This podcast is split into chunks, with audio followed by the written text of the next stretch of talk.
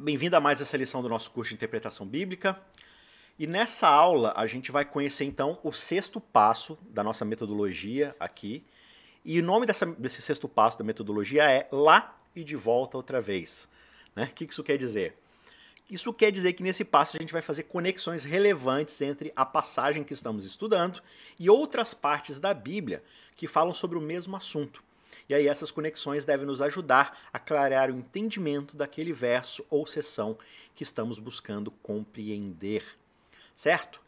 Então, isso é um pouco parecido com o passo 4, que foi um estudo sobre as palavras, onde a gente fez referências de palavras que aparecem em vários lugares, mas dessa vez, em vez de a gente comparar os versos por palavras, a gente vai comparar por temática. Então a ideia é você pegar versos que falam mais ou menos do mesmo assunto, e aí você, ao estudar um, você consegue pegar ideias e temáticas e insights que vão te ajudar a compreender um outro texto que talvez não esteja tendo, sendo tão fácil de entender. Então um vai complementar o outro.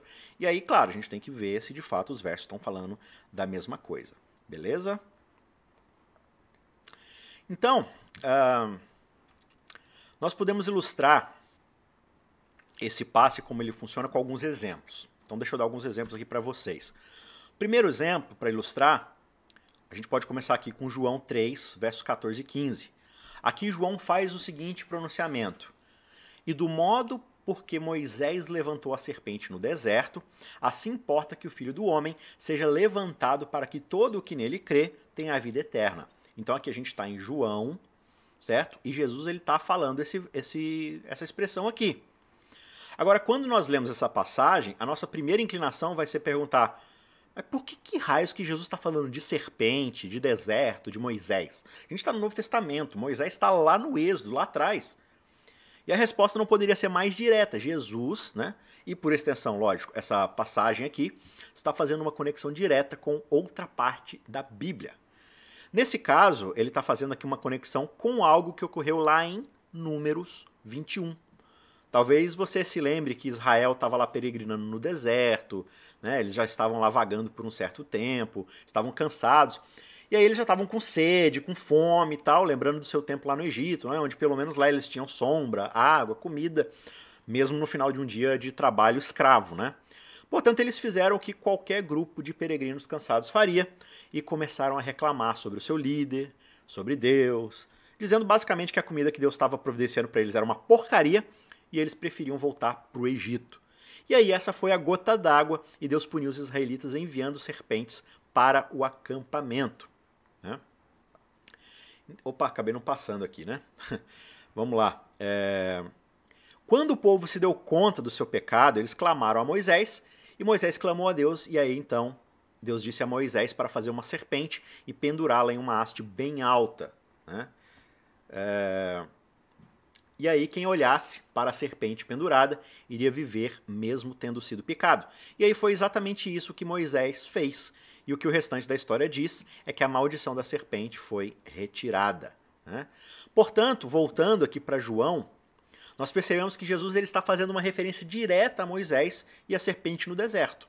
Certo? Ele está citando esse evento lá de Números 21. Agora, por que, que ele está fazendo isso? Ora, é porque a serpente e a haste representam a cruz sendo levantada. E aquele que olhar para a cruz da forma como os israelitas olharam para a serpente, pela fé, será salvo não apenas do veneno de uma serpente, mas das consequências mortais do pecado. Aqui então, nós temos um bom exemplo de uma referência direta à outra parte da Bíblia que Jesus faz. E existe essa ligação aí entre essas duas passagens. E aí, quando você analisa a outra passagem que está sendo referenciada, no caso a passagem de Números 21, você vai encontrar lá informações, ou um pano de fundo, um contexto que vai ampliar o seu entendimento da passagem que você está estudando. Né? Então, se você está lá estudando é, esse texto de João, onde Jesus fala isso, Fala, da mesma forma como Moisés, serpente. Então você vai lá em Números, você lê toda a história. O que, que aconteceu lá em Números? É, o que, que serpente era essa? O que, que Moisés fez? Por que, que Moisés fez isso? Você entende mais ou menos o contexto da história e aí você vai compreender por que, que Jesus está citando essa história e quais são os pontos que ele está tentando explicar, né? quais são as lições que ele está tentando passar para a sua audiência. Beleza? Outro exemplo feito aqui, novamente no Novo Testamento, é, é uma citação que o Novo Testamento faz do Antigo Testamento, aqui em Mateus, no capítulo 2, verso 15. Mateus 2,15 faz uma citação direta a Oséias 11,1, que diz: Do Egito chamei meu filho. Né? Assim nós podemos perceber que Mateus faz essa conexão com Oséias para poder conectar a nação de Israel com Jesus como representante dessa nação. E aí, talvez você se lembre lá que no Antigo Testamento Israel é chamado de filho de Deus. E aí, nesse caso, Jesus é chamado de filho de Deus. E assim a conexão entre Israel e Jesus é feita, nos providenciando uma maior clareza de detalhe no significado de Mateus 2,15. Um outro exemplo, agora fazendo o caminho inverso, seria olhar uma passagem como Êxodo 12. Lá Deus explica as provisões para a celebração da Páscoa, né, quando o povo está prestes a sair do Egito. E o sentido lá era comemorar a libertação que Deus deu ao povo de Israel lá no Egito. De forma mais específica, eles deveriam matar um cordeiro sem mancha e cobrir os umbrais das portas das casas com o sangue desses cordeiros. Dessa forma, o anjo da morte passaria direto pelas casas dos israelitas e não levaria morte aos lares, como faria nos lares egípcios. Né? Então, quando nós estudamos certas passagens do Novo Testamento, nós veremos vários usos dessa imagem da Páscoa apontando para a morte de Jesus e o derramamento do seu sangue, que não seria colocado nos umbrais das portas, mas seria colocado nos corações do povo de Deus. E após a sua ressurreição, a morte não seria mais algo que nós deveríamos temer. A morte não entraria mais na existência eterna daqueles que receberam e aceitaram o sangue de Jesus Cristo. Portanto, como você pode ver aqui, nesse exemplo, eles apontam para a utilidade de se fazer conexões entre partes diferentes da Bíblia e nos permitem perceber como essas outras partes conversam entre si, adicionando assim clareza aos textos que estamos estudando com mais detalhes. Né? Então, você percebe todas essas alusões que os autores do Novo Testamento fazem à Páscoa, o próprio Jesus, né? É, ele faz lá a Santa Ceia, a Ceia do Senhor, ele cita a Páscoa e tudo mais, é, fala várias vezes dos eventos da Páscoa. Então é bom você ir lá e estudar o que, que aconteceu, como é que era essa festa da Páscoa, né? Os textos bíblicos lá em Êxodo que descrevem o processo da Páscoa e qual era o sentido para o povo original, para daí você ter uma melhor compreensão do que, que isso está acontecendo aqui. Então você percebe que você vai fazer isso juntando já vários passos, que são as referências das palavras, as referências, por exemplo, do contexto cultural, que a gente já viu na última aula, né? Então, então, você vai comparar esses contextos para que um texto possa te ajudar a entender o outro. Aqui, se vocês olharem esse gráfico, olha que gráfico legal, coloridinho aqui, parece quase um arco-íris, né? Mas ele está cheio de, de riscos aí, está vendo? Esses arcos, vários arcos. Esses arcos, cada uma dessas linhas que ela começa num ponto e se liga no outro, coloridas aqui, é um texto bíblico fazendo referência a outro texto bíblico. Né? Olha que interessante. Não sei se dá para ver aí todas as linhas ou se está tudo misturado. Acho que dá para ler, sim. Acho que dá para ver as, as figuras. Então, nesses, dessas linhas coloridas, são referências cruzadas. São mais de 63.779 referências cruzadas. Ou seja, que um texto bíblico faz referência, alusão ou citação a um outro texto bíblico das Escrituras. Então, olha, 63.779 referências cruzadas. 73.779 vezes que um texto da Bíblia está citando ou aludindo ou se referenciando a outro texto bíblico. E aí embaixo, nessa linha é, divisória, você está vendo vários riscos branquinhos na vertical, tá vendo? Esses risquinhos na vertical representam a quantidade de vezes que um texto é citado em outro texto bíblico. Né? E aí você pode ver aqui no meio um risco longo, que é um, é um verso aqui que é muito citado, que é o texto de Salmo 110, verso 1. Olha só que interessante. Lá no Salmo 110, Davi está dizendo o seguinte: olha, disse o Senhor ao meu Senhor, sente-se à minha direita, até que eu ponha os seus inimigos por estrados dos seus pés. E aí ele segue dizendo várias coisas ali no Salmo, mas olha como é que esse verso é citado várias vezes. Nos evangelistas, nos três evangelistas paralelos, né, tirando João, que não é paralelo, mas Mateus, Marcos, Lucas, eles trabalham em paralelo, né? Então, ó, Mateus 22, Marcos 12 e Lucas 20, Jesus perguntou: "Então como é que Davi, pelo espírito, chama o Cristo de Senhor dizendo: Disse o Senhor ao meu Senhor: Sente-se à minha direita até que eu ponha os seus inimigos debaixo dos seus pés", citando o Salmo 110. Lá em Atos 2, 34 e 35, Pedro faz um sermão e nesse sermão ele diz: Porque Davi não subiu aos céus, mas ele mesmo afirma: Disse o Senhor ao meu Senhor: Senta-se à minha direita até que eu ponha os inimigos por debaixo, é, por estrado dos seus pés. Né? É a mesma ideia: estrado dos pés ou debaixo dos pés. Paulo, lá em 1 Coríntios 15, ó. porque é necessário que ele reine até que tenha posto todos os inimigos debaixo dos seus pés, fazendo então uma referência, né? Ele sujeitou todas as coisas debaixo dos seus pés. E por fim, aqui em Hebreus 1,13, que é um dos textos que mais trabalha, é, um dos livros que mais trabalha o contexto todo do Salmo 110, eles olha, a qual dos anjos Deus em algum momento disse, sente-se à minha direita, até que eu ponha os seus inimigos por estrado dos seus pés. Então ele tá, lá ele está fazendo uma comparação, por exemplo, é, com os anjos, né? Está falando, não, nenhum anjo é superior a Cristo. Né? Porque para qual dos anjos Deus prometeu que ia colocar todos os inimigos debaixo do estrado dos pés para Jesus poder ficar à direita, né? Então foi para Jesus, então Jesus é superior aos anjos.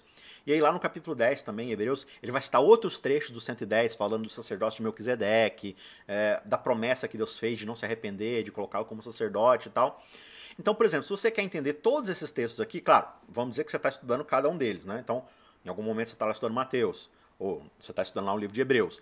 E aí ele cita o verso de Salmo 110. Não é interessante você voltar lá no Salmo 110, dar uma lida, estuda o Salmo 110, faz uma análise do contexto, o que, que os autores ali estão trabalhando, o que, que Davi está dizendo, o que, que todo o Salmo diz, qual é o contexto, né? Ao fazer isso, você vai ter uma noção, e aí quando você for estudar esses outros textos lá do Novo Testamento, você vai conseguir ter mais ideias, mais compreensões, mais insights sobre o que, que o autor está querendo se referenciar quando ele cita esses textos bíblicos. Né? Uh, por exemplo, quando você vai ler as bem-aventuranças lá em Mateus 5, praticamente todas as bem-aventuranças elas têm alusões a trechos dos salmos, dos profetas. Né? Então, é bem-aventurados os mansos porque herdarão a terra. Isso é uma citação direta de um salmo. Né? Então, várias dessas citações estão lá. Então, compreender o contexto inicial da qual esse texto é primeiramente usado no, no, no, Antigo Testamento, ajuda a gente a compreender melhor como esse texto vai ser usado lá na frente. Né? É como se fosse um trabalho acadêmico, alguma coisa assim, onde você vai fazer uma citação, uma alusão, a algo que alguém já disse lá atrás. Então é melhor você compreender o pensamento do autor inicial, porque isso vai te ajudar a entender melhor como esse autor do Novo Testamento vai se utilizar desse contexto. Né? Mas aí, gente, como é que a gente deve fazer esse tipo de conexão? Né? Beleza, a gente vai conectar um texto com outro, mas como é que a gente faz isso? A gente pode sair conectando versos de forma arbitrária, ou existe por acaso alguma forma de fazer essas conexões de forma significativa e coerente? Né? Eu escolho qualquer verso, ah, tem a mesma palavra lá, então o verso está falando a mesma coisa, então eu vou usar o verso que eu quiser. Não. Existem algumas ferramentas para isso. Né? Numa das primeiras aulas aqui que a gente fez, eu mencionei algumas das ferramentas essenciais que todo estudante da Bíblia deve ter. Alguns de vocês aí já adquiriram pelo menos uma delas, né? Então, lá na aula 4, eu descrevi o segundo passo da metodologia de interpretação e lá eu apresentei a Bíblia de Estudo, o dicionário bíblico e o comentário bíblico, né? Além do aplicativo My Bible que vocês estão falando aí, que a gente vai depois fazer uma aula melhor aí, mais ampla para poder utilizá-lo, né? Para poder aprender a mexer com ele. Então, é, essas ferramentas aí, é, caso você queira saber mais sobre elas, volta lá na aula, né, na, sobre o passo número 4. Aliás, é a aula 4, né? É o, é o passo, acho que número 2, né? Segundo passo, ler o Bíblia como um todo. Isso, é o segundo passo. Que é a aula 4, no caso das nossas lives aqui, certo? Então você pode assistir lá novamente. Tem, a gente fez uma aula só sobre ferramentas bíblicas, então eu tenho certeza que vai ser bastante útil para vocês. Né? Então você pode aí utilizar é, referência, essas referências cruzadas. Né? Então esses, com esses recursos fica bem mais fácil você encontrar essas conexões entre duas passagens diferentes. Né? É bem comum, por exemplo, uma Bíblia de Estudos possuir referências cruzadas para outras passagens das Escrituras que abordam aquele mesmo tema da passagem que você está lendo. Então, aqui na foto, vocês estão vendo aí nessa foto redondinha, a caneta apontando para uma coluna do meio, tá vendo? Essa coluna do meio, você percebe que tem um númerozinho, não sei se dá para ver, talvez esteja muito pequenininho. Deixa eu pegar minha Bíblia aqui, NVI. Vamos ver aqui.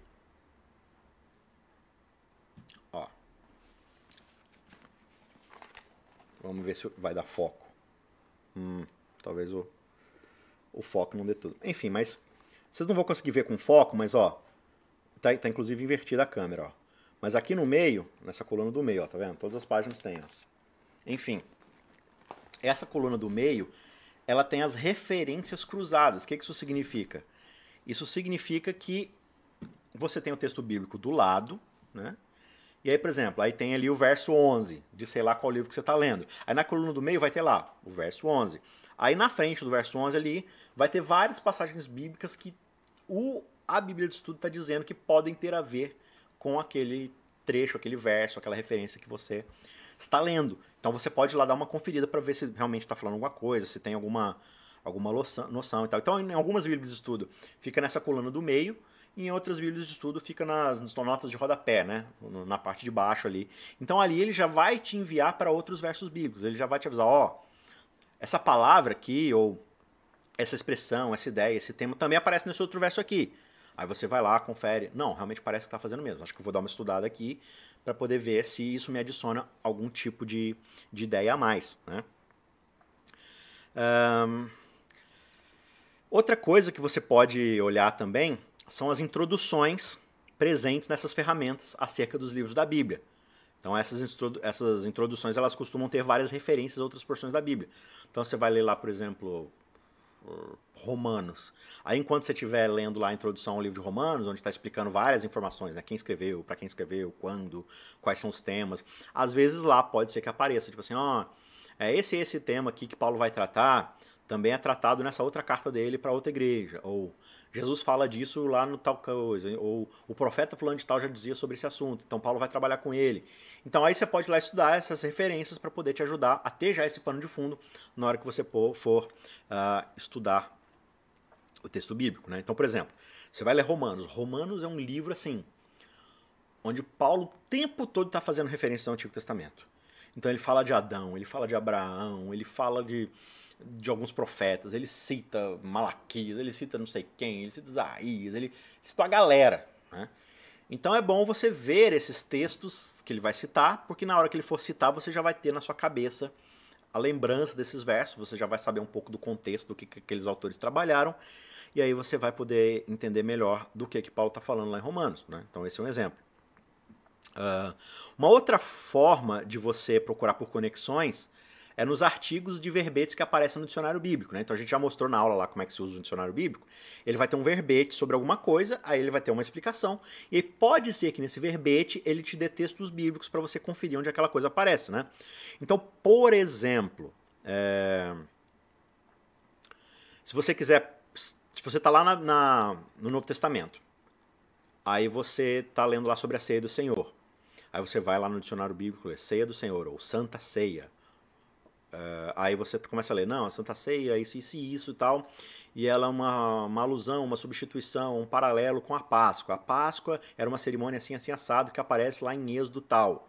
Opa, aí você vai lá em Êxodo tal estudar sobre a Páscoa, porque ao estudar sobre a Páscoa você vai conseguir compreender melhor um pouco da ideia da Santa Ceia. Né? Então, essa é uma forma também de você procurar por essas referências. Um,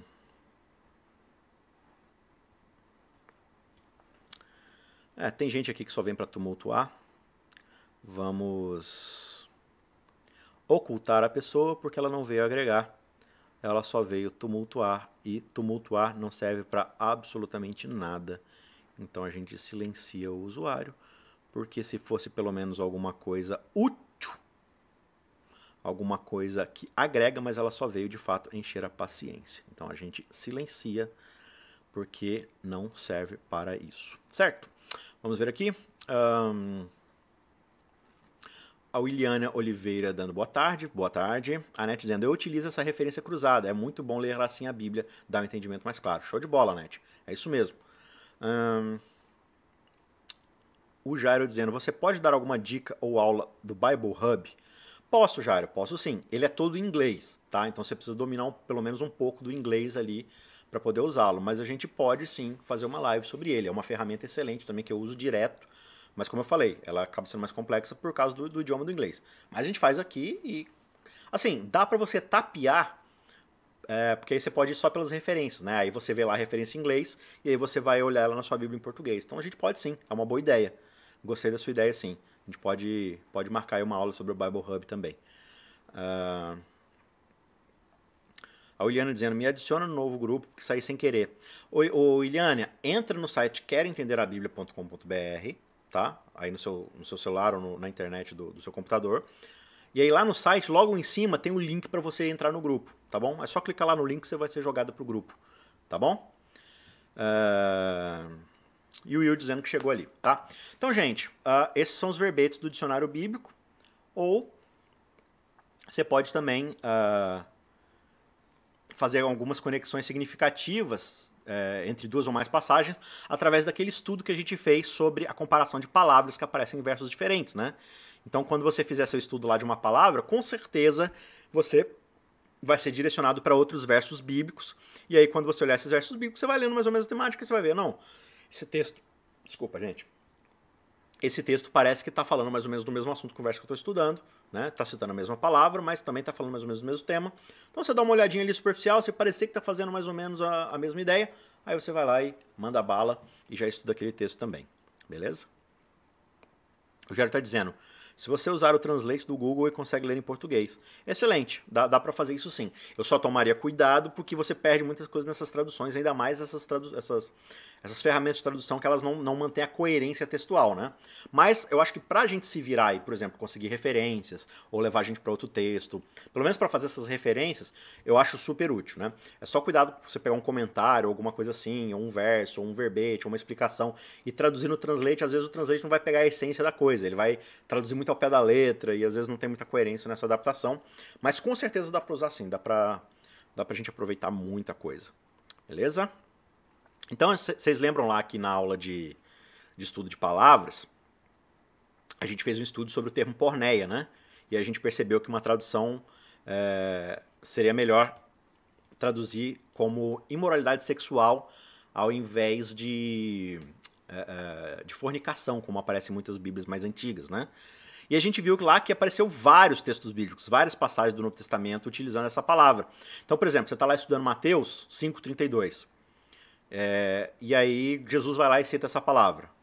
Aí você pode dar uma olhada lá nas outras passagens que também são citadas nessa é, citam essa palavra, né? Apocalipse, é, Coríntios e tal. Então é, você vai perceber se ele está ou não falando mais ou menos do mesmo assunto. Né?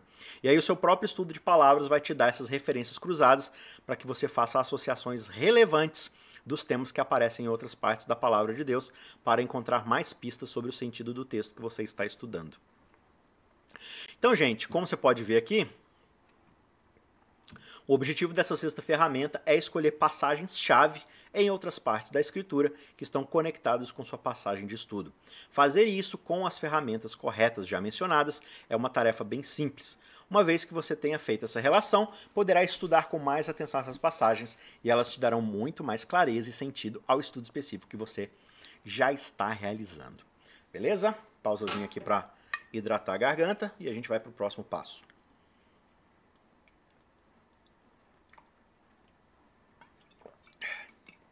É brincadeira, cara. O cara aparece no chat ali para ficar falando mal do nosso conteúdo só para poder fazer propaganda do curso do cara, meu.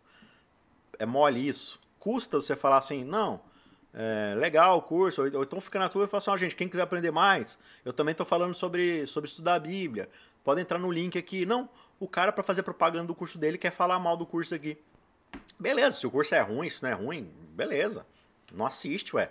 Mas, tipo, cara, tá beneficiando um monte de gente, o cara vem aqui falar groselha, é brincadeira. Aí tem mais é que excluir mesmo nesse momento. é mole. Mas vamos lá, gente. Uh... Agora que nós já vimos, então, como essas conexões elas podem ser feitas, a gente vai dar uma olhada mais atenta aos diferentes tipos de conexão que encontramos através da Bíblia e como elas podem adicionar sentido e profundidade ao nosso estudo. Então, o primeiro tipo de conexão que você pode fazer entre duas passagens bíblicas é quando o Novo Testamento aponta para o Antigo Testamento, né? E uma das formas mais comuns de ele fazer isso é através de citações diretas. Nas citações diretas, os escritores do Novo Testamento citam o Antigo centenas de vezes, e geralmente para sinalizar que Jesus havia cumprido as promessas e profecias realizadas na primeira parte das Escrituras. Né? É... Uma segunda forma que o Novo Testamento cita o Antigo Testamento são as alusões. Nas alusões, é, você vai ver referências a eventos específicos na história do povo, né? É, enfim, e, finalmente, a gente tem os tipos, a tipologia, que é muito comum na literatura bíblica, que é quando os autores neotestamentários desenvolvem ou complementam eventos, símbolos, figuras utilizadas pelos autores do Antigo Testamento e atribuem um novo significado ou ajudam a ilustrar certos pontos do Novo Testamento. Né? Então, por exemplo, Uma citação direta aqui, que a gente tem um exemplo de citação direta, é, quando a gente olha para o Antigo Testamento a partir das lentes do cumprimento que isso acontece em Cristo Jesus, você vai ver, por exemplo, Mateus 2, 5 a 6, fazendo uma referência a Miqueias, capítulo 5, verso 2, ó. Porque assim está escrito por intermédio do profeta: E tu, Belém, terra de Judá, não és de modo algum a menor entre as principais de Judá, porque de ti sairá o guia que há de apacentar o meu povo de Israel. Né? Então, no pano de fundo desta passagem, sábios do Antigo Oriente eles vão lá adorar o recém-nascido, rei dos judeus. E aí, quando o rei Herodes ficou sabendo disso, ele se sentiu ameaçado e questionou os escribas e mestres da lei sobre onde esse tal de Messias que os caras estavam falando ia nascer. Aí os principais sacerdotes respondem justamente com essa citação aqui que a gente acabou de ler, né? que juntava duas outras profecias do Antigo Testamento acerca do Messias esperado. Uma dizia que ele nasceria em Belém, esse tal Messias, a cidade de Davi, e a outra que esse Messias governaria como um pastor sobre o povo de Deus. Uma expressão que também a gente encontra mais ou menos lá em 2 Samuel, quando ele fala do reinado de Davi. Portanto, quando o evangelho de Mateus aqui cita Malaquias dessa forma, o que, que ele está fazendo? Ele está claramente construindo uma ideia para a sua audiência judaica. Né? Que ideia é essa? A partir da referência de que Jesus é o Messias, ele vai governar aos moldes da monarquia davídica, só que muito além de tudo isso. Né? A Angelita dizendo: infelizmente sempre tem aqueles que são destituídos de bom senso, de juízo. É verdade. Ah, é, enfim, cada um fala o que quer mas também a gente faz o que quer aqui. Né? É, o Reginaldo Martins dizendo: No livro de Hebreus é mencionado sobre os sacerdotes do Antigo Testamento.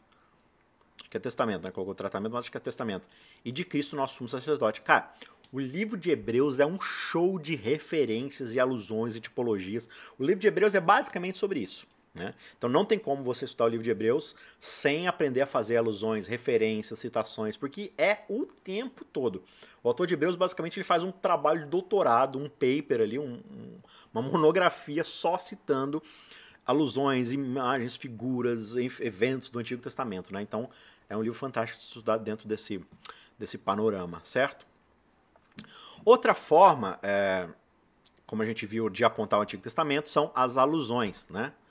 As alusões. Opa! É, as alusões de eventos específicos na história do povo de Israel e dos patriarcas. Em 1 Coríntios 10, 5, por exemplo, Paulo ele faz uma referência direta a um episódio que ocorreu com Israel em sua peregrinação do deserto. Paulo diz assim: Entretanto, Deus não se agradou da maioria deles, razão por que ficaram prostrados no deserto. Né? Então, esse texto aqui de 1 Coríntios que basicamente engloba aqui todo o capítulo 10, Paulo alude a algumas porções lá de Êxodo, de Números, né? especialmente aqui o capítulo 25 de Números, quando o povo de Deus começa a convidar as filhas dos Moabitas ao acampamento, e aí ele começa, eles começam a adorar ídolos e tal, e aí Deus trouxe um julgamento severo ao povo por causa dessa rebelião. Né? Aí o que, que o apóstolo Paulo faz? Ele utiliza esse incidente de Israel, lá no deserto, e também o envolvimento das filhas dos Moabitas com uma lição objetiva para que os coríntios se afastem da idolatria tão abundante na cidade. Né? Então, para falar da idolatria, das consequências da idolatria lá na igreja de Corinto, lá no Novo Testamento, Paulo utiliza os eventos que aconteceram lá no deserto, quando o povo de Israel, de forma promíscua, começa a se envolver com ídolos e com prostituição. Certo? O Antônio Ventura aí também chegando da Angola para marcar presença. Valeu, Antônio, seja bem-vindo. É... Então, gente, para a gente entender mais profundamente os argumentos de Paulo, suas admoestações lá aos Coríntios, a gente também deve prestar um pouco de atenção lá ao episódio que ele faz alusão no Antigo Testamento. Então, quando você entende o contexto que está acontecendo lá, fica mais fácil compreender as lições que Paulo quer passar. Né?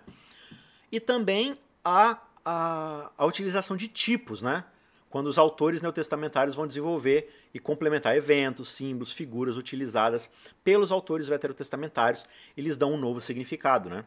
Em sua maioria, eles costumam apontar para Jesus. A gente já mencionou nessa aula, por exemplo, Moisés falando da serpente de bronze, né, que se referia a Jesus e a cruz. E um outro exemplo muito bom também é aqui de Mateus 12, 14, porque assim como esteve Jonas três dias e três noites no ventre do grande peixe, assim o filho do homem estará três dias e três noites no coração da terra. Então aqui ele está fazendo uma óbvia alusão à história de Jonas, o profeta, né? Lembra do profeta lá que foi engolido por um grande peixe, fugiu da sua missão de pregar em Nínive. Então essa foi uma forma de Jesus ilustrar simbolicamente sua própria morte nas trevas da sepultura e também o tempo que ele ficaria morto. Aí você pode lá, por exemplo, estudar a história de Jonas. Quando ele está dentro do peixe, Jonas faz uma oração em forma de canto. Então é muito bonita lá a oração de Jonas. Você pode dar uma lida lá, ver as coisas que Jonas falou e tal. Mas, de certa forma, é mais um tipo de referência que os, no, os autores do Novo Testamento costumam fazer aí do Antigo Testamento. Né? Uh, aqui em João 6,35, por exemplo, Jesus fala: Eu sou o pão da vida e o que vem a mim jamais terá fome. Aqui Jesus está fazendo uma comparação com o maná que Deus deu ao seu povo no deserto, né? Como forma de se colocar como doador e sustentador definitivo da vida. Então, é, o, os, os mestres da lei lá chegam para Jesus e falam assim: é, porque lá no passado Deus fez cair o pão do céu sobre os nossos antepassados. O que, que você tem melhor para oferecer do que pão que cai do céu? Aí Jesus fala assim: eu sou o pão da vida que veio do céu. Né? Então, você entendendo melhor a história lá do maná, como a coisa acontecia, aí você vai entender por que, que Jesus está citando isso aqui. Claro, quando você estuda o contexto de João 6, você vai entender por que, que Jesus está falando que ele é o pão da vida também, tudo mais. Então, são textos onde acontecem essa comparação aqui. Jesus se comparando com esse maná é, e como ele dava vida ao povo lá no deserto. Né? Uma segunda forma de citação que a gente tem agora é o contrário. Quando o Antigo Testamento ele, ele não cita o Novo Testamento, porque o Novo Testamento está no futuro, né? mas ele antecipa certas ideias que vão aparecer no Novo Testamento. Então, por exemplo, a gente tem uh, certas figuras históricas, né? Uh, e aí isso pode incluir predições, tipos e tudo mais. Então, essas figuras históricas, você tem exemplos aqui. Adão, que foi o primeiro homem, Moisés, que foi o profeta que intercede por seu povo diante de Deus, Davi, que é o grande rei pastor. Então, olha que interessante, quando você começa a estudar Mateus, você vai começar a perceber que toda a estrutura do evangelho de Mateus, ela segue mais ou menos o ministério de Moisés. Então tem todo o lance ali de que Jesus vai para o Egito, aí ele volta do Egito, aí ele vai para o deserto, aí ele passa pelo batismo, que é o, o Mar Vermelho, né? Ele vai lá pro deserto ser tentado por 40 dias, 40 noites, depois de ter passado ali pelo batismo, que tem aquele paralelo com o Mar Vermelho. Aí quando ele volta do deserto, o que, que ele faz? Ele sobe num monte para dar o quê? Uma nova lei. Porque Moisés, quando eles passam do Mar Vermelho, passam pelo deserto, ele sobe no monte para pegar o quê? As tábuas da lei. Jesus ele volta do deserto, depois de ter passado pelo Egito, depois de ter passado pelo batismo, vai pro deserto ser tentado 40 dias, 40 noites, né? 40 dias, 40 noites, o povo 40 anos no deserto, tal, tal, tal, tal, tal.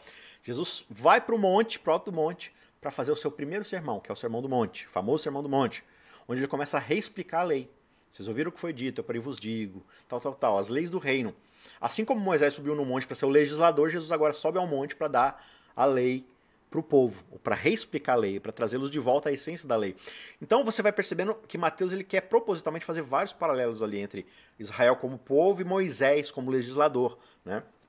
Então compreender melhor a história e o ministério de Moisés, você vai entender melhor a estrutura que o Evangelho de Mateus quer utilizar pela vida de Moisés, né? Então, Adão como o primeiro homem. Vários autores bíblicos do Novo Testamento vão falar, tipo Paulo vai falar, assim como, como assim como o pecado entrou por um homem que era Adão, a saber, a salvação vai entrar por outro homem que é Jesus. Então, Jesus é chamado de o segundo Adão.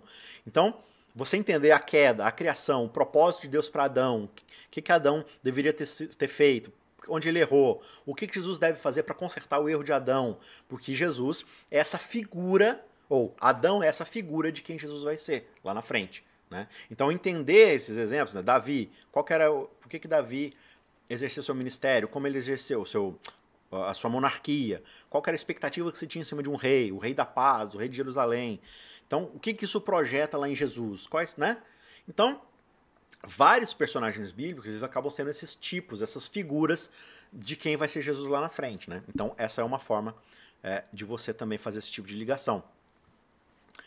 É, existe também é, certos sistemas e instituições que acabam apontando para Jesus e para o ministério dele, né? O cordeiro sacrificial, que a gente já comentou aqui da Páscoa, né? Mas, por exemplo, você vê lá a figura do cordeiro na história de Isaac e Abraão, quando Abraão vai matar Isaac e o anjo vai lá e substitui Isaac por um cordeiro inocente. Você tem o cordeiro lá na primeira cena, lá com Caim e Abel, ou quando, Jesus, quando Deus mata animais para poder fazer peles ali para o ser humano. Toda a ideia do sacrifício ali, toda a ideia de Levítico sobre o sacrifício. Outra figura, outro sistema, instituição aqui, o sacerdócio, né? Então, nas liturgias ali, tudo que acontece dentro do santuário, no ministério do sacerdote, como nosso amigo aqui, o o Reginaldo já citou, né? Como é que Hebreu cita Jesus como sacerdote. Então, o que, que o sacerdote fazia? Qual era o papel dele? Como é que ele agia? Como funcionavam as liturgias lá dentro? Eh, os próprios móveis dentro do santuário, cada coisa, cada, cada sistema. Tudo isso ajuda a gente a entender um pouco o ministério de Jesus lá na frente. Como é que ele vai remontar tudo isso e os autores do Novo Testamento vão se utilizar dessas figuras, dessas instituições, desses sistemas religiosos para poder explicar o ministério de Cristo, né? E também Israel como nação, sendo o povo que é o filho de Deus, né? Então Jesus também é um, vai ser colocado como o novo Israel, ao cumprir a lei da forma perfeita, ao fazer a vontade de Deus. Você tem, por exemplo, lá uma citação muito famosa, quando diz assim, ó, nem só de pão viverá o homem, mas de toda palavra que sai da boca de Deus. Quem fala isso? É Jesus, certo? Só que Jesus está citando Deuteronômio 8. Porque esse texto está falando sobre o que Israel deveria ter feito no deserto. Né? Israel no deserto não deveria ter ficado reclamando e colocando Deus à prova por causa de pão. Deveria ter confiado que Deus daria o pão. Então, quando Jesus vira pro, pro Satanás e fala, nem só de pão verá o homem, mas do que sai da boca de Deus, ele está falando, eu vou fazer aqui nesses 40 dias no deserto o que Israel não fez naqueles 40 anos no deserto. Eu vou confiar que é Deus que vai me dar o pão quando ele quiser. Eu não vou usar esse poder para minha própria satisfação própria. Né? Então, Jesus, como novo Israel, ele está agora sendo fiel onde Israel falhou. Então, essa também é uma forma é, da gente ligar essas duas histórias, ligar esses dois textos, né? entendendo como é que esses sistemas, instituições, o próprio povo de Israel servem para fazer essa ligação. Né? O Reginaldo dizendo, por conta de compromisso terei que sair, Deus te abençoe, Isaac, muito obrigado pelo conhecimento, boa noite. Valeu, Reginaldo, a live fica salva, você pode assistir depois ou ignorar completamente e fazer algo melhor com o seu tempo. Mas valeu aí pela presença, bom sucesso aí e boa semana. Pra gente adiantar aqui então, gente, acho que a gente está aqui com uns 60%, 65% da aula já. Vamos agora para... Sim, é, um outro ponto aqui também, que o Antigo Testamento antecipa o Novo Testamento, são os eventos que acontecem. Né? Então, por exemplo, a festa da Páscoa, que a gente já falou aqui diversas vezes como exemplo, né? Como é que esse evento antecipa Jesus? Então, a forma como o cordeiro inocente era morto para salvar eles da vida, da, da morte ali do anjo e tudo mais. É, então, todo esse simbolismo de tudo que acontece. Então, a Páscoa se torna um evento que vai antecipar um pouco o que vai acontecer com Jesus lá na frente. O Êxodo, como eu mencionei aqui de Mateus, né? Toda a saída do Egito, passando pelo Mar Vermelho, indo para o deserto, chegando em Canaã.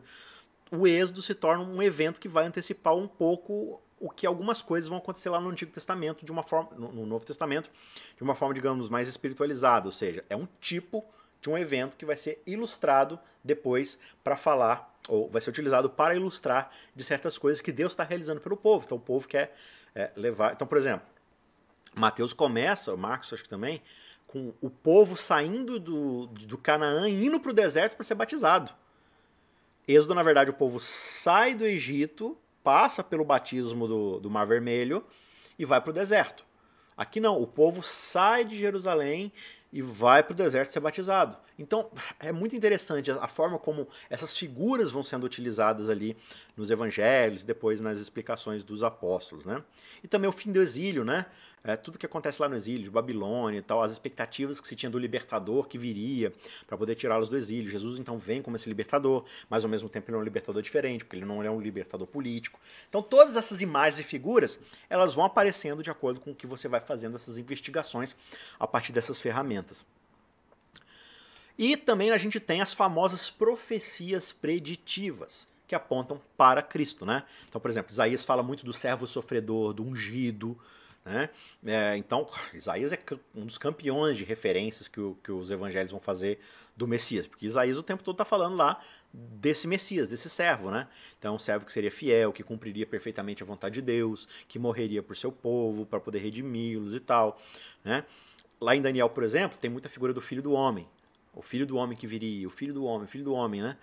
Uh, e Jeremias fala muito do descendente do rei Davi. Então, vários dos profetas vão fazer essas alusões, essas profecias, sobre o que é, esse tal Messias, esse ungido, esse servo que viria lá no futuro. Então, você estudar, por exemplo, o livro de Isaías vai te ajudar a entender o ministério de Jesus, né? Você estudar Daniel também, então, assim por diante, de acordo com o que o seu estudo vai te ajudando a fazer, né? E por último, gente, uma terceira forma de uso das escrituras, né, de, de desse tipo de ligação, é quando um texto amplia o sentido do outro. E geralmente isso ocorre no mesmo testamento. Né? Então o Antigo Testamento utiliza outros trechos do Antigo Testamento e o Novo Testamento outras referências do próprio Novo Testamento. Por exemplo, aqui em Deuteronômio 28,15, a gente tem um verso em que Moisés enumera as maldições que vão cair sobre o povo de Deus como punição pela desobediência. Né?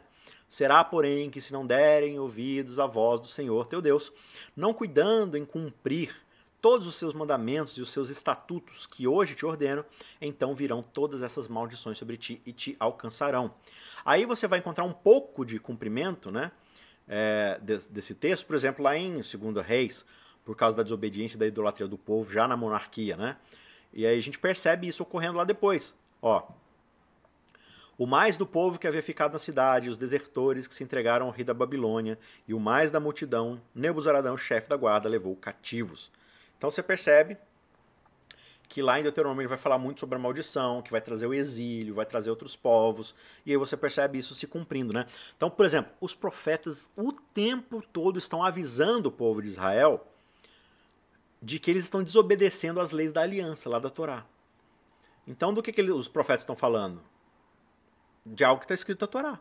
Então, para você entender quais são essas maldições que os profetas estão é, lembrando o povo que eles podem vir a sofrer, essas maldições estão todas lá em Deuteronômios.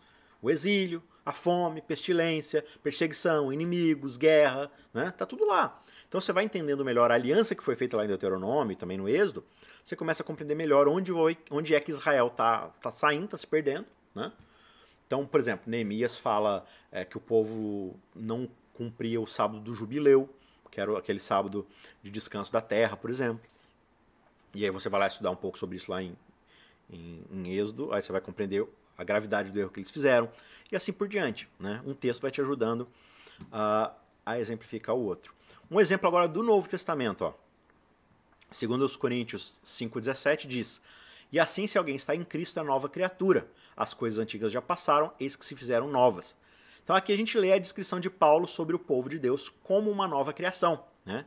Nós somos renascidos e recriados quando estamos em Cristo, mas essa renovação encontrará seu cumprimento definitivo quando Deus renovar tanto os céus quanto a terra no fim dos tempos, né? que é o que diz aqui em Apocalipse 21, versos 1 e 5. Vi novo céu e nova terra, pois o primeiro céu e a primeira terra passaram e o mar já não existe. E aquele que está sentado no trono diz: Eis que faço novas todas as coisas. Então a gente pode notar aqui que Apocalipse amplia o nosso entendimento do verso de 2 aos Coríntios, e a gente poderia dizer até que o texto aqui de Paulo amplia um pouco a ideia de Gênesis 1, que fala da criação, né? Então, para você entender a nova criação, você tem que entender a primeira criação. Então, quais são os propósitos da criação? Para que, que Adão foi criado? Qual, qual era o seu objetivo? O que, que Deus queria com ele? Então, ao sermos nova criação, como Paulo diz, o que, que Deus quer restaurar em nós? Como é que nós somos restaurados à imagem do seu filho? E tal. Então, um texto vai lançando luz sobre o entendimento do outro. Mas para fazer isso você precisa de critério, você precisa, perdão, você precisa de atenção, você precisa de cuidado para não fazer de qualquer jeito, porque daí senão você faz uma maçaroca, sai juntando uma coisa com a outra, né? Então essas ferramentas vão te ajudar a fazer esse tipo de referência e aí o seu estudo vai ser mais ampliado.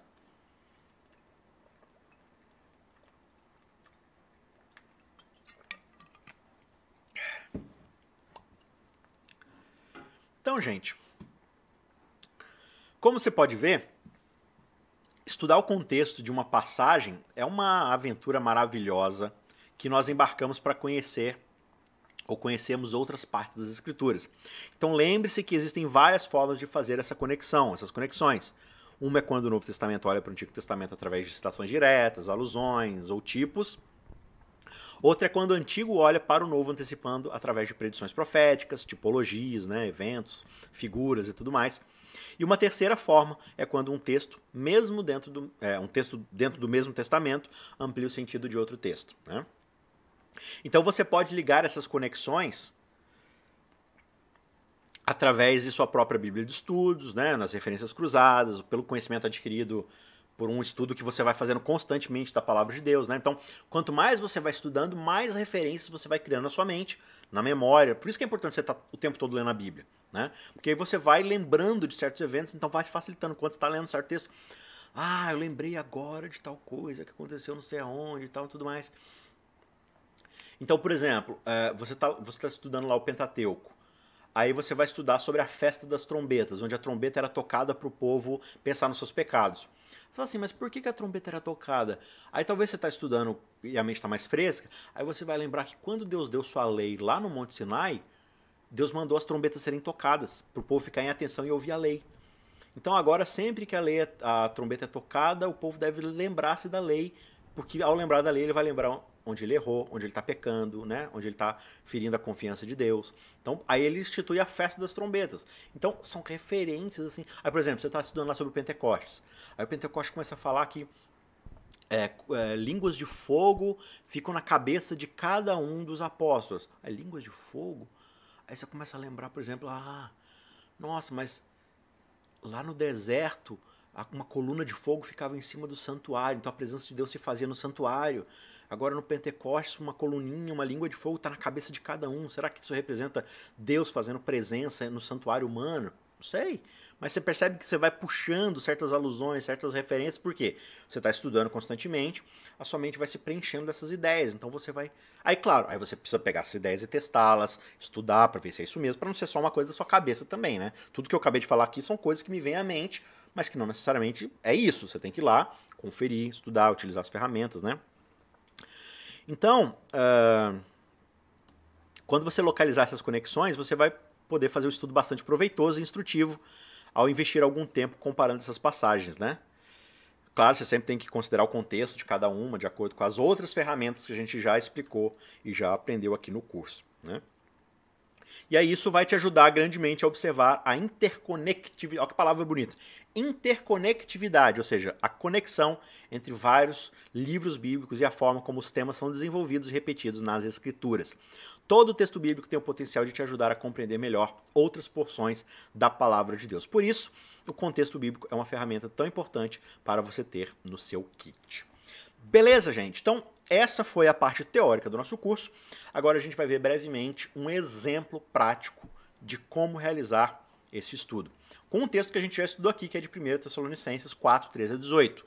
A gente já viu quando a gente estava lá estudando sobre o livro de Tessalonicenses, né, a carta de Paulo de Tessalonicenses. E aí a gente viu esse texto aqui que fala sobre a volta de Jesus. Então agora a gente vai aprender a dar uma olhadinha aqui e ver como a gente deve fazer na prática esse estudo, né? Então eu quero dar esse exemplo concreto aqui. É, e aí, para que você possa ter uma boa noção de como essa regra funciona na prática, eu vou te conduzir mais ou menos dentro do processo que eu costumo fazer é, ao utilizar essa ferramenta aqui, que é a de comparação de texto com texto. A primeira coisa que eu faço, então, é ler a passagem rapidamente, algumas vezes. Estudo básico. Então você já está fazendo isso quando você está investigando contexto, né? Se você já, você já analisou quem é que escreveu, porque todos aqueles passos que a gente já viu. Né? Então a gente faz todo esse estudo, a gente vê passo por passo, beleza. Aí, uma vez que você tenha feito essas leituras, já está mais ou menos com o texto na cabeça, o que, que você vai fazer? Uh, é aqui está o texto, né? Irmãos, não queremos que vocês ignorem a verdade a respeito dos que dormem, para que não fiquem tristes como os demais que não têm esperança. Pois se cremos que Jesus morreu e ressuscitou, assim também Deus, mediante Jesus, trará na companhia dele os que dormem. E pela palavra do Senhor ainda lhes declaramos o seguinte: Nós, os vivos, os que ficarmos até a vinda do Senhor, de modo nenhum precederemos os que dormem. Porque o Senhor mesmo, dada a sua palavra de ordem, ouvida a voz do arcanjo e ressoada a trombeta de Deus, descerá dos céus e os mortos em Cristo ressuscitarão primeiro. Depois, nós, os vivos, os que ficarmos, seremos arrebatados juntamente com eles entre nuvens para o encontro com o Senhor nos ares, e assim estaremos para sempre com o Senhor. Portanto, consolem uns aos outros com essas palavras. Então, você leu o verso, leu com atenção, leu prestando atenção. Esse é o primeiro passo. Aí o que você vai fazer em seguida? Você vai desacelerar bastante o seu ritmo para fazer uma leitura extremamente atentiva, prestando atenção no que você está lendo, né? E ao fazer isso, você vai começar a fazer algumas observações sobre o que você está lendo. Então, não se trata de uma análise profunda ou interpretativa, mas é uma tentativa de já ter uma visão geral do tema e das ideias que estão sendo tratadas aqui no texto, né? É, e aí você vai perceber um pouco do sentido, a disposição das palavras, como elas transmitem a mensagem que o autor deseja. Então, vamos passar aqui por cada um desses versos, fazendo uma rápida observação do que, que cada um deles diz. Então, verso 13, por exemplo. Note que Paulo possui uma preocupação pastoral muito forte. Irmãos, não queremos né? Então, ele não quer que os tessalônicos sejam ignorantes quanto ao assunto da morte e nem que lamentem como aquelas pessoas que não têm esperança. Perceba também como ele descreve os que morrem, os que morreram, como estando dormindo. Então você percebe que a gente está meio que repetindo o óbvio aqui, mas nem sempre vai ser óbvio. Então você vai fazer anotações sobre o que você entendeu daquele verso. Não, nesse verso aqui, Paulo está falando é, que ele não quer que eles sejam ignorantes, tal, tal, tal. Você vai descrever com suas próprias palavras o que você acabou de ler. Então esse exercício também te ajuda a fixar um pouco do entendimento. Né? Verso 14. Por que Jesus ressuscitou dos mortos? Paulo diz: Aqueles que morreram em Cristo também ressuscitarão da morte. E novamente ele faz a repetição da ideia da morte como sono.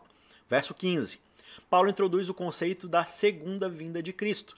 Ele diz que aqueles que morreram irão encontrar o Senhor nos ares quando ele voltar. Então, note mais uma vez aqui como ele descreve pela terceira vez a morte daqueles que creem em Cristo como estando dormindo. Verso 16. Paulo começa a descrever como essa segunda vinda se dará. Ele diz que Jesus descerá dos céus a partir de uma ordem que ele mesmo dará, e se ouvirá a voz de um arcanjo e um ressoar da trombeta divina. Perceba aqui que todas essas frases elas são meio difíceis de decifrar e um pouco enigmáticas. A trombeta tocando, voz do arcanjo, então, assim, a gente não vai parar aqui para poder explicá-las detalhe por detalhe, mas eu quero apenas que você note a repetição desses conceitos aqui já no verso 17, né? Ele fala que aqueles que ainda estiverem vivos, quando Jesus voltar, serão arrebatados para se encontrarem, juntarem, né, com o Senhor lá nos ares, aqueles que ressuscitaram. E então, finalmente ele diz que os santos estarão com Jesus para sempre. E aí Paulo encerra esse trecho da mesma forma que ele começou, ou seja, demonstrando a preocupação pastoral que ele tem. Ele não fica especulando sobre a segunda vinda, os detalhes e tal. Então não é como se ele estivesse tentando predizer o futuro. O objetivo dele não é esse. Ele não está querendo ser profético. A preocupação dele é com o consolo dos membros da sua igreja. Então, ele deseja que os leitores tessalônicos encorajem uns aos outros com as novas que ele está enviando a eles. Em outras palavras, porque Jesus irá voltar e aqueles que tiverem morrido crendo nele serão ressuscitados eles devem ser capazes então de se encorajarem mutuamente a partir dessas boas notícias. Então você veja que o objetivo de Paulo é o quê? É trazer conforto, esperança, consolo, né? Aí a próxima coisa que eu gostaria de fazer com você aqui é juntar essas ideias e resumi-las. Então, primeiramente, vale ressaltar o quê?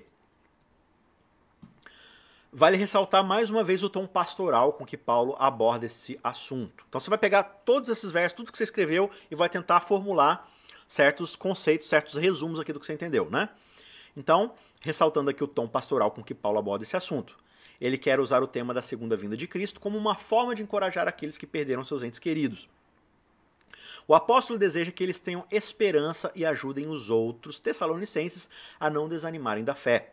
Em segundo lugar, a morte é descrita como estar dormindo um sono profundo, o que é uma metáfora bem interessante, pois o sono é apenas algo temporário é como ir para a cama por um longo tempo. Em terceiro lugar, Jesus voltará para a terra para buscar os santos, e esse evento terá diversos elementos que o precederão: a ordem do próprio Deus, a voz de um arcanjo e o soar da trombeta. E finalmente, aqueles que dormiram em Cristo, ou seja, morreram crendo em Cristo, serão ressuscitados e os vivos se juntarão a eles no céu com o Salvador. Então você percebe, é meio repetitivo? É, é meio repetitivo. Mas justamente assim, primeiro você anotou suas impressões, depois você resumiu. Você percebe que os conceitos do texto vão ficar se solidificando na sua mente. Então, nessa repetição, você vai cada vez mais aprendendo isso, e aí você vai começar a formar esse arcabouço dessas ideias, e aí na hora de interpretar já vai estar mais fresco todo esse arcabouço. Isso que assim, a gente já passou por vários outros passos de comparar contexto, de estudar um pouco sobre todas as coisas de quem escreveu, por que escreveu, para quem escreveu, qualquer temática e tudo mais. Então a gente já está aqui no sexto passo, que é o último passo. Então você já está bastante fresco isso na sua cabeça. Então, assim, o entendimento que você vai estar tá ganhando, cara, você já está quase assim, quase decorado o verso bíblico. Mas isso é estudar a Bíblia. Você está de fato estudando. E você não está estudando para uma prova. Você não está estudando para provar que sabe alguma coisa. Você está estudando para aprender. Para que isso de fato transforme sua mente. Então você estudou, estudou, estudou isso aqui. Olha a percepção que a gente já está tendo.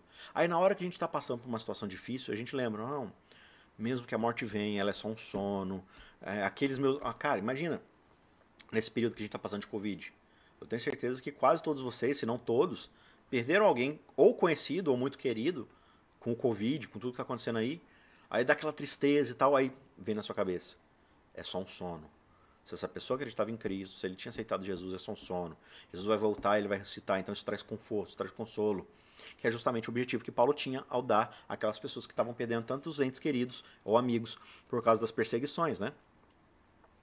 Então, agora que eu anotei essas minhas observações, meu próximo passo vai ser fazer o quê? Justamente identificar outras passagens da Bíblia que tenham ideias ou palavras similares, né? Só que onde a gente vai poder achar essas passagens? A princípio, o seu próprio conhecimento da Bíblia pode ser um pontapé inicial, né? Ou seja, como eu falei, aquela bagagem que você vai acumulando conforme você vai estudando, né? Continua acumulando e tal, estudando, estudando, estudando mais a palavra de Deus. Isso vai gerar em você essa bagagem, né? Então você vai primeiro tentar se lembrar tem algum outro livro do Novo Testamento que talvez mencione a volta de Jesus, sua segunda vinda, né? É, será que tem algum texto que eu li recentemente que fala sobre isso? Então aí é um bom lugar para começar. Puxar da memória algum texto que você leu para tentar investigar se é isso mesmo. Outra opção, como a gente já mencionou aqui, são as diversas ferramentas de estudo que nos fornecem referências cruzadas de passagens com temas similares, né? Como você deve se lembrar nas outras aulas, a gente tem aquelas três ferramentas básicas: comentário bíblico, dicionário bíblico e Bíblia de estudo. E dentre essas, a Bíblia de estudo costuma ter é, essas referências cruzadas que podem nos ajudar nessa investigação. Né? Por exemplo, se você for olhar 1 Tessalonicenses 4,13, é provável que você vai ser direcionado para 1 Coríntios 15. Uh, eu acho que a gente não vai conseguir foco aqui para eu conseguir mostrar para vocês. Deixa eu ver aqui.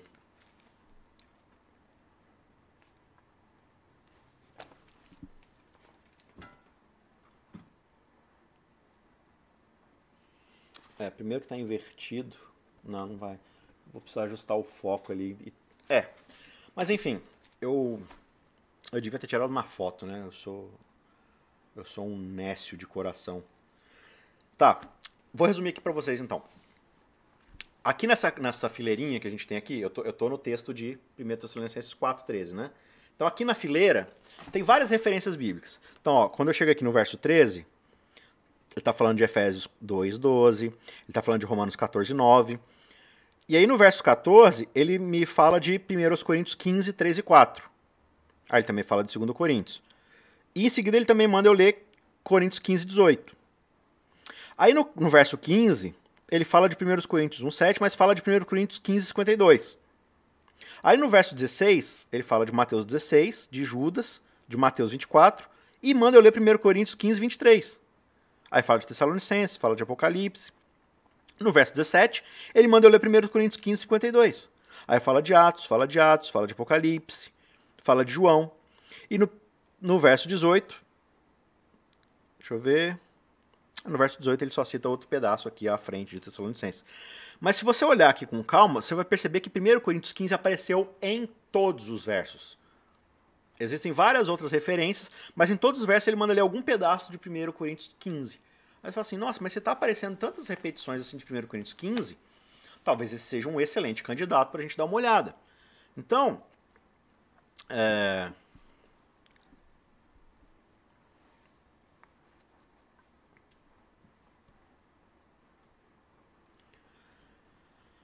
Essa passagem aqui de 1 Coríntios 15, ela trata a morte a partir da metáfora do sono, é, ela também tem a referência à palavra trombeta, então talvez você possa, possa ter sido direcionado a ela quando você estava lá estudando a palavra trombeta na comparação de palavras, quando você estava olhando lá no, no aplicativo ou alguma referência cruzada.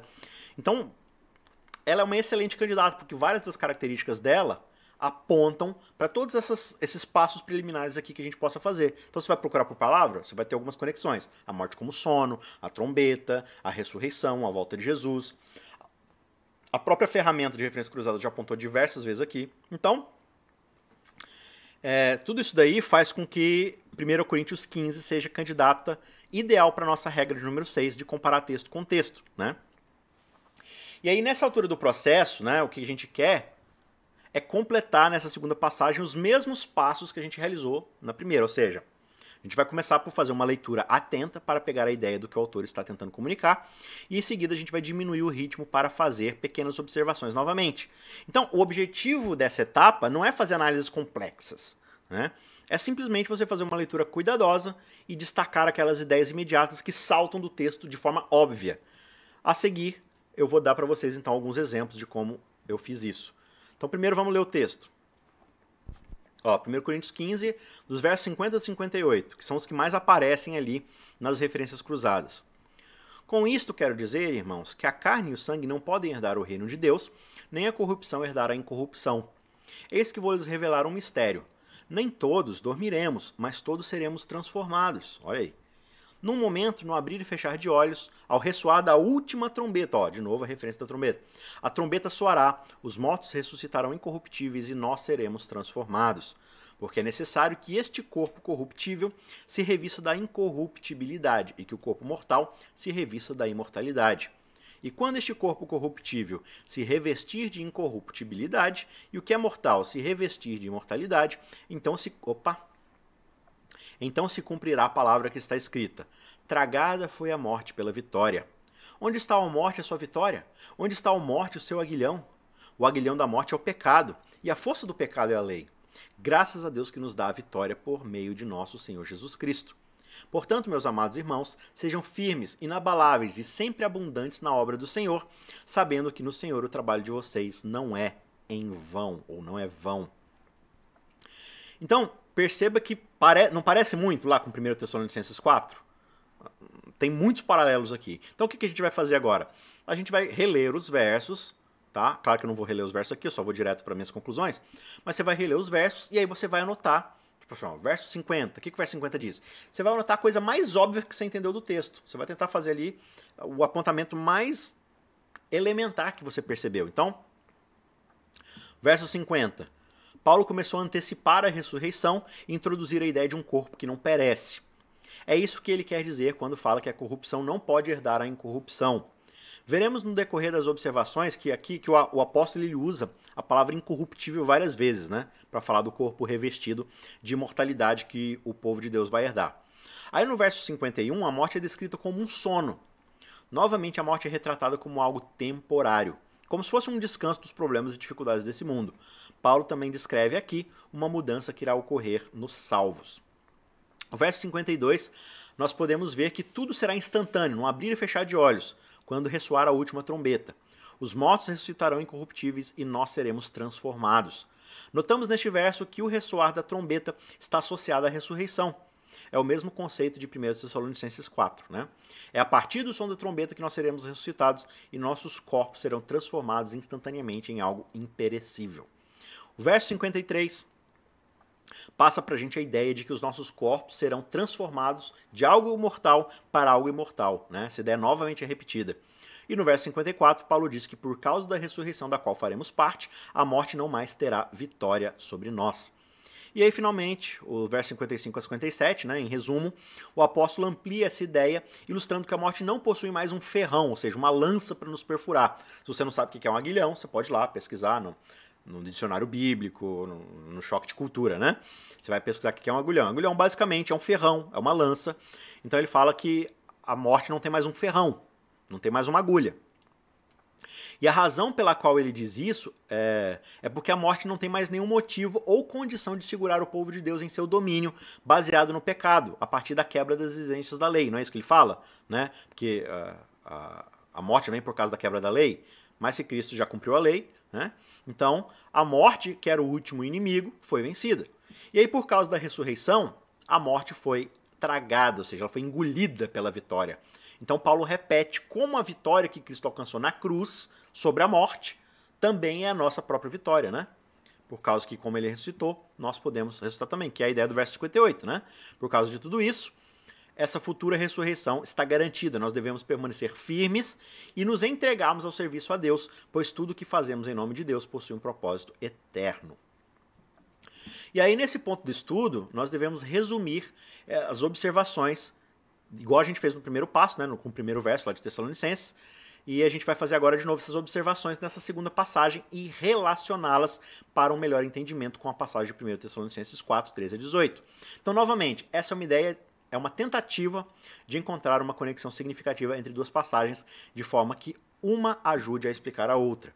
Então, ó, tal qual aqui em 1 Tessalonicenses 4, em 1 Coríntios é, 15, Paulo descreve que a morte também também descreve que a morte é apenas um sonho, né? Então ele aponta para a natureza temporária da morte, bem, como para o fato de que na morte os cristãos descansam das lutas e dificuldades deste mundo. Mais à frente no texto nós descobrimos que é por causa do poder da ressurreição que a morte possui essa característica apenas temporária. Também percebemos que Paulo faz uma zombaria sobre a morte, né? Ele zomba da morte ao declarar que em Cristo nós temos vitória sobre a morte.